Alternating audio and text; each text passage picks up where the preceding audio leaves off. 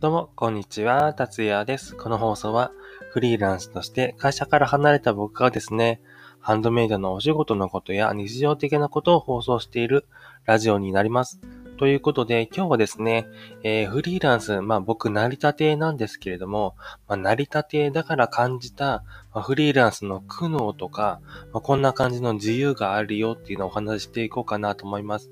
で、この放送を聞いている人はね、結構フリーランスの人とか、まあ、自分で起業している人とか多いと思うんですけれども、まあ、フリーランスやったことないよとか人向けにね、まあ、結構ね、フリーランスって理想系というか、まあ、憧れが強いと思うんですけど、まあ、そんなにこう、輝かしいね、ものではないよ、案外地味なもんだよっていうのをちょっとね、ご紹介していこうかなと思います。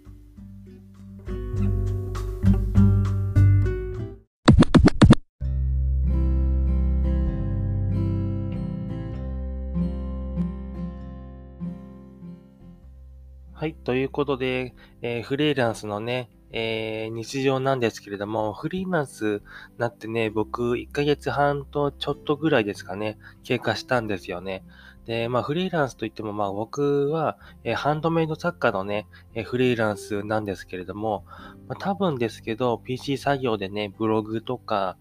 えっと、プログラミングとかしてる方とね、まあ、そんなに大差ない生活をしているのかなと勝手にね、えー、思っているんですけれども、まあ、僕もね、ブロガーといえばブロガーなんでね、まあ、こんな感じに最近、あのー、毎日投稿してブログを始めてる新参者なんですけど、まあね、フリーランスになって、こんな感じの生活だよっていうのをね、ご紹介して、まあ、フリーランスといってもですね、合ってる人もいれば、あの、合わない人もいると思うので、その辺についてもね、ご紹介できたらなと思ってます。ということで、えー、フリーランスの、えー、ことなんですけど、まあ、多分フリーランスといっても、あの、なったことない人で言うと、結構憧れというかね、多分イメージが強いのは、えカフェとか、ま、おしゃれなカフェとか、バ、スタバとかね、いうところで、え、MacBook とかをね、こう開いてね、あの、カタカタしてる、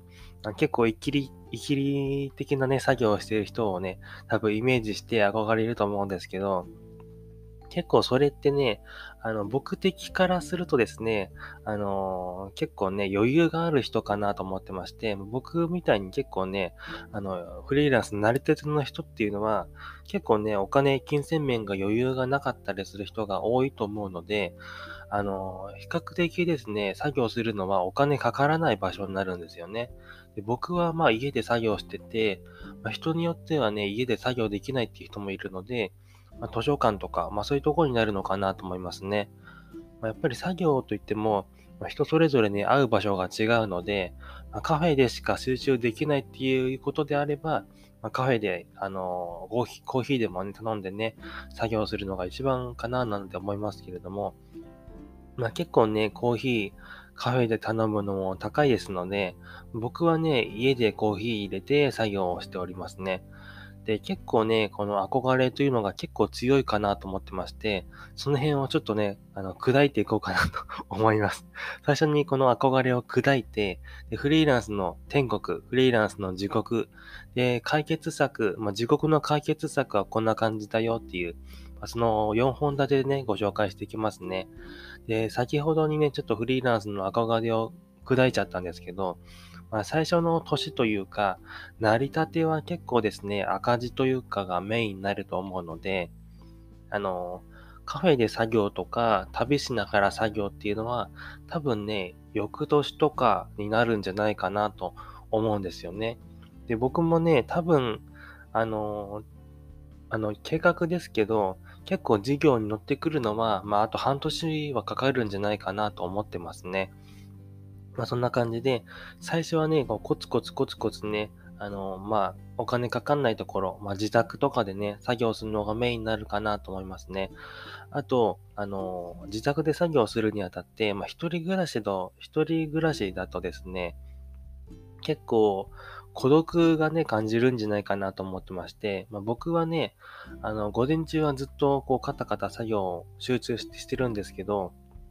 まあ、午後とかね、え、お昼時間とかは、まあ、親がいるのでね、まあ、親とちょっと話をしたりね、まあ、適当にこう、会話がね、あの、自然とできてるんですよね。で、やっぱりこう、コツコツずっと作業しているんですけど、午前中はね、やっぱり会話したくなると思うんですよね。で、人ってやっぱり関わりがね、ないと、多分、あの、孤独っていうかね、結構ね、寂しがり屋な人だと思うんですよね、人間って。あの寂しみがり屋でとあれちょっと意味不可なんですけど、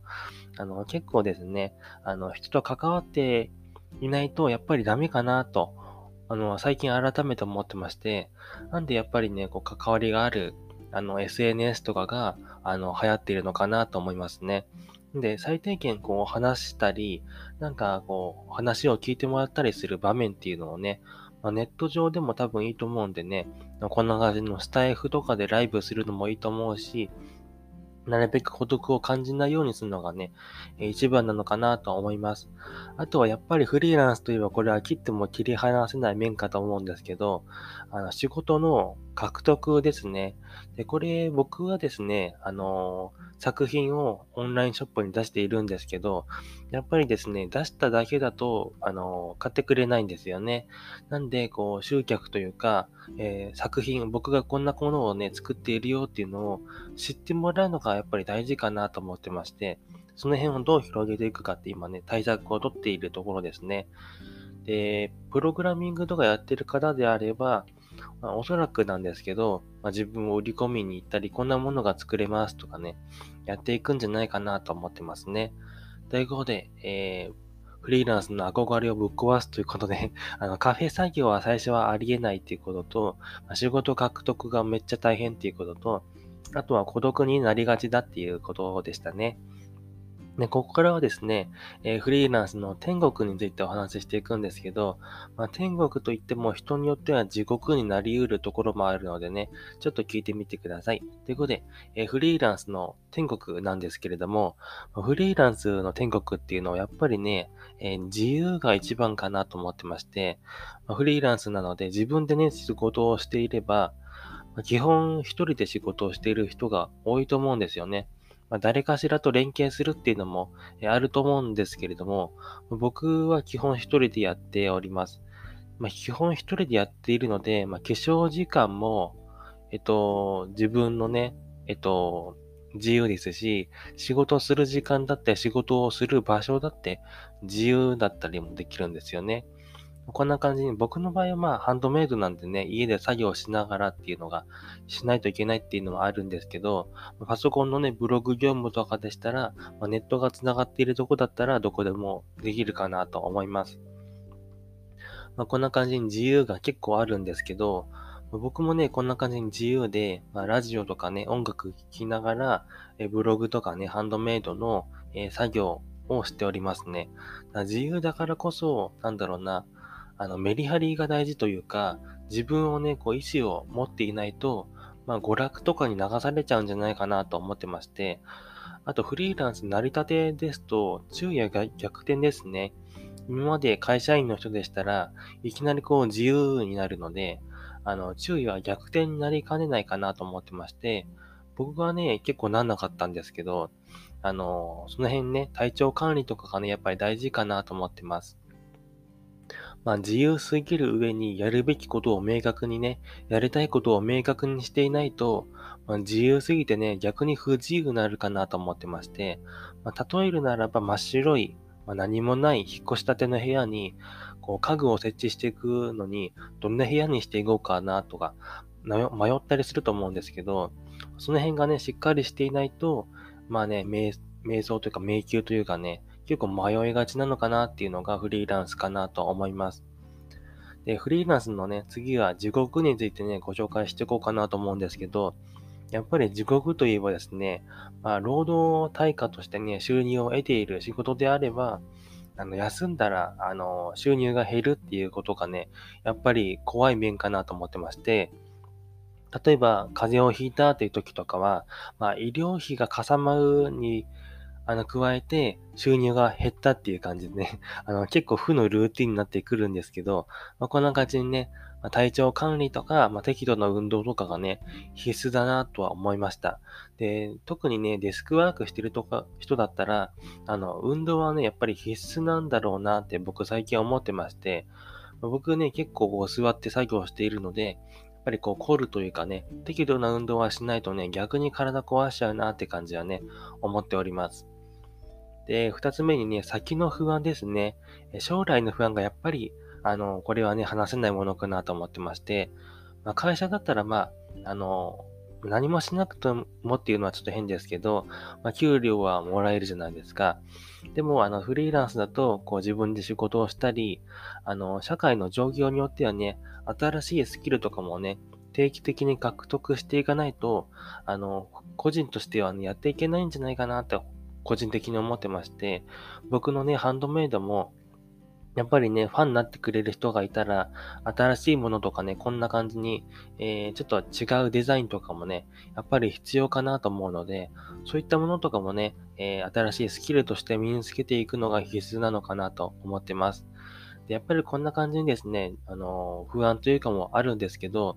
その辺の解決策としては、やっぱりこう、お金の面が結構強いかなと思ってまして、あの、解決策で言うと、不労所得が一番ね、あの、解決になるのかなと思ってるんですよね。で、やっぱりね、この不労所得って厳しいですし、僕最近というかね、ちょっと前に、僕の持病のですね、えー、トゥレット症候群のね、Kindle 本も出版したんですけど、まあ、これも一応不労所得みたいな感じかなと思ってまして、まあ、僕の場合はですね、本当に無名なのでね、まあ、月に、えっと、ちょっと、あの、うまい棒が10分、10本ぐらい買えるぐらいかなと思うんですけど、まあ、そんな感じの収入が毎日入ってきますね。で、有名な人とか、あの、すごいいい本を書けて、あの、みんなに知ってもらえることができれば、もっとすごいね、えー、不労所得というか収入になってくるんかなと思うんですけど、これがですね、うまい棒10本分がですね、僕何もしなくても入ってくるような状態になっているので、まあ本当に少ないんですけれども、こんな感じのがね、どんどんどんどん増えていったり、まあ認知度が上がっていく、上がっていくと、すごいなと思ってますね。まあこういう Kindle 本とかなんか不労所得とかね、こういうのをね、あの、連発していくことがね、あの、大事なのかなって最近思ってます。まこんな感じにものはあるんですけど、やっぱりブログとか YouTube とかもやっぱり手は、あの、手っ取り早くね、始めれる反不労所得かなと思ってまして、YouTube とかブログも、もう収益化できればね、継続していけば、まあ、ある程度のこう、過去の収入とか投稿もね、収入につながるので、結構ですね、えいい面なのかなと思ってます。で、この僕のね、今話している内容もですね、ブログに今日まとめましたので、テキストで読みたい方はね、そちらも参考にしてください。ということで、今回はですね、えフリーランスの、えー、どんな感じで生活している、生活しているのかとか、まあ、こんな感じにね、結構憧れはね、幻想だったりしますよとか、まあ、こんな感じの、えー、フリーランスの天国とか、地獄をね、ご紹介してきました。まあ、結構人それぞれね、あの、合う合わないがあるんですけれども、自分で自由にやっていきたいって人は結構合うと思うので、まあ、こんな感じにね、ブログとか YouTube とかね、副業がてらに始めてみるのはいかがでしょうかということで、